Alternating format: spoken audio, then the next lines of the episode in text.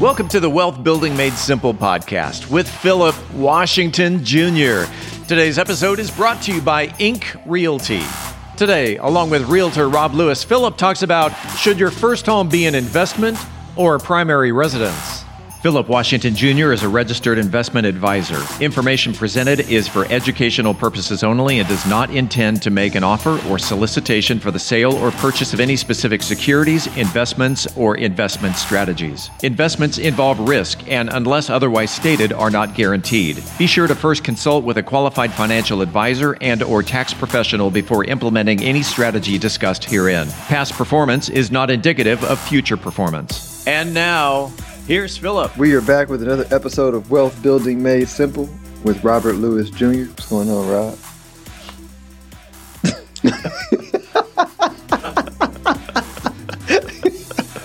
I'm coming into my own. Yes, sir. Yes, sir. It, is, it is time. trying to feel it. I'm trying to feel it.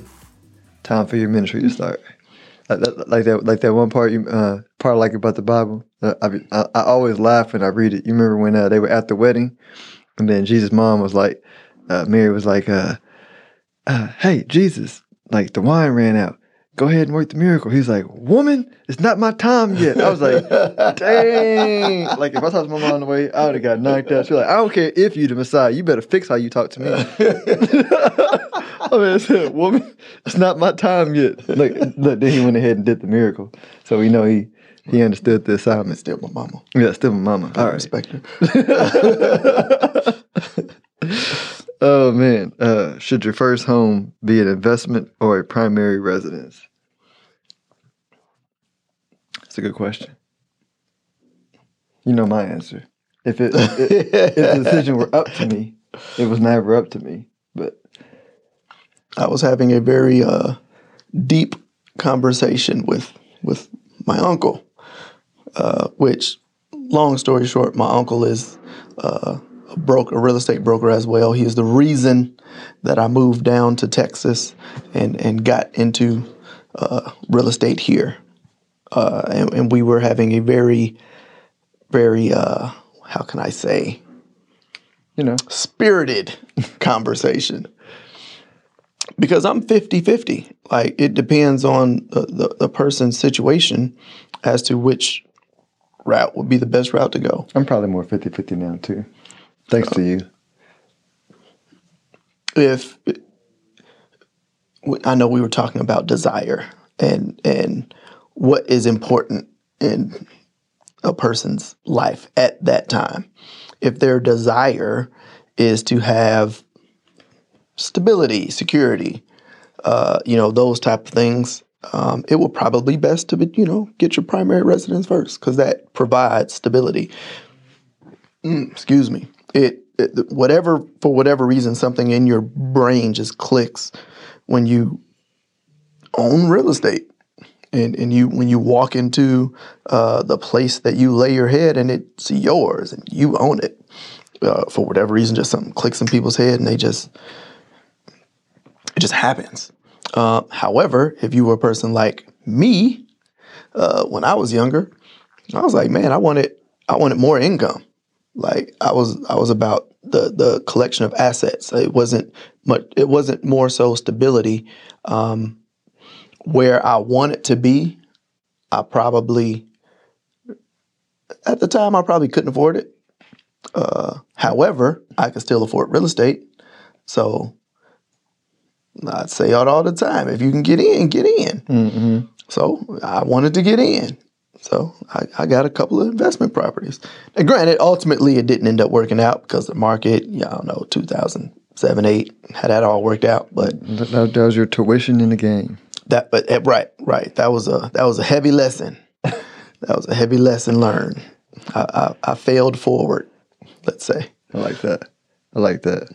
Those those lessons. I, I was talking to somebody about the same thing. They, they they they had a painful lesson, but it was like well before they they don't have millions yet. I was like, I I love learning all my lessons before I had like just you know loads of money because now you know uh, I know what to do. Right, and there's gonna still be lessons, but like Right. rather, rather learn that lesson, you know, losing tens of thousands than tens of millions.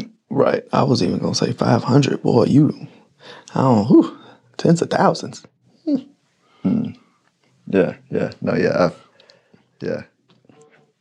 I guess my lessons wasn't that strong just because the you know real estate wasn't as expensive back then, but I guess it was tens of thousands. It was. Think Ten, it had to be tens yeah. of thousands. Yeah, Yeah, yeah. it didn't cost me tens of thousands, but it cost me really bad credit though. really, really bad credit. Thank God for Americans, uh, for America's uh, uh, flexible banking system. Yeah, yeah. On a credit, this is a total another note, man. I tell you, I, I cannot stand the credit reporting thing. I got a client right now, totally off topic. Client right now got a collection that popped up on his report when they did his bring the date to close. Dropped the score sixty points.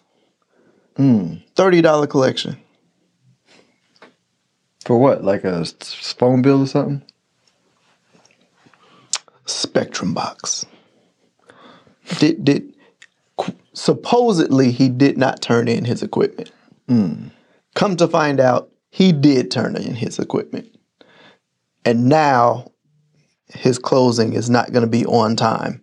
Um, and luckily, the seller agreed to extend it uh, because of the situation. 'Cause He could have potentially that thirty dollar box that was fraudulently reported on his credit file could have cost him like thousands of dollars. So, yeah, so Makes no sense. Makes they no turn sense. around and sue Spectrum. Right. But back to the, the the the the lesson at hand in terms of you know primary residence or uh, investment property. If you get an investment property and you start building equity in that investment property, once you do go to qualify, you have another stream of income. Whatever income you're making on your job, whether you're self-employed or W two, whatever that case may be, they include any rental income or investment income that you're getting as long as it's been consistent over a year. So that helps to get you uh, approved for more. So when you're looking at housing affordability, when you can add another stream of income, that helps you afford more house. Okay. Okay.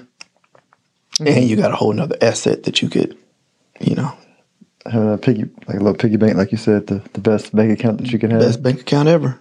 Especially when other people are putting money in the account for you. Month after month after month. Right, after right. month. Sweet. Oh, it is so sweet. Um, but at the same token, um, on the flip side, when when your desires are like we said earlier, like stability, if you have families, if you have a family and kids and you know, you're looking at schools and things like that, you probably do want to be more stable. And that primary residence would probably be the best fit.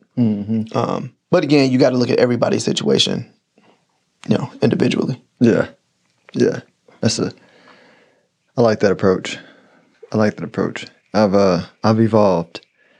Especially as I've learned and I, I I actually I think you you've said this a few times and I may have just kind of evolved the thought myself on it, but I was like, actually like and I'm I'm talking out loud to you, so we I've never said it before, but I was like, if I were if if I were to want to make a primary residence a good investment from an investment standpoint, wouldn't the route be to go find a good builder,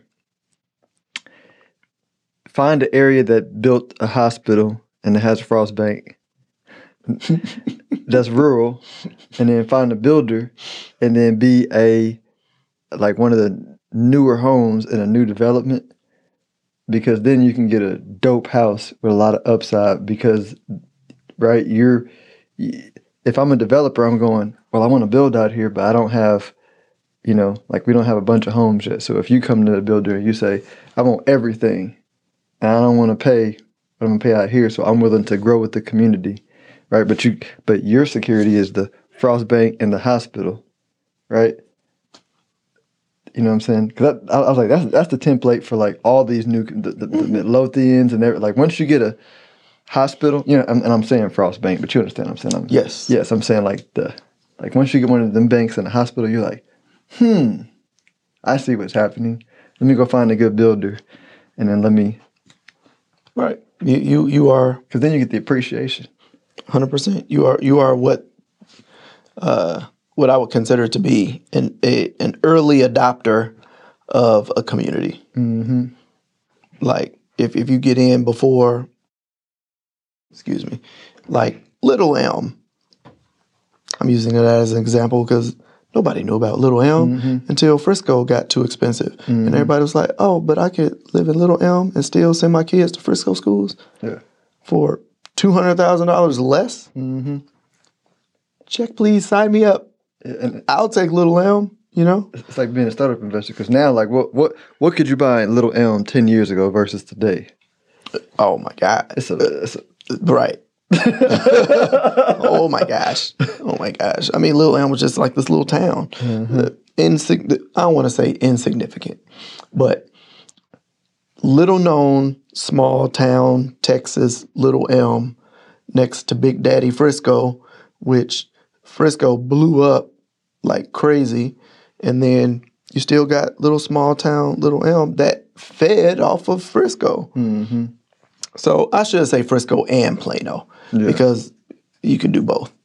But when Frisco blew up insanely and got super duper expensive, so many people started looking at Little Elm.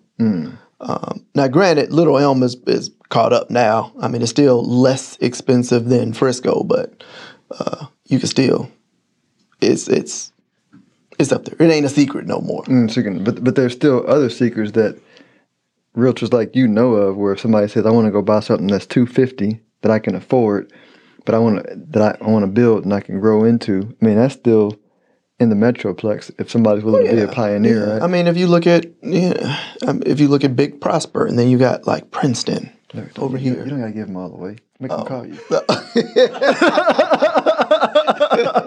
My bad. I'm sorry. I'm yeah, sorry. yeah. Like if y'all want to know where it's at,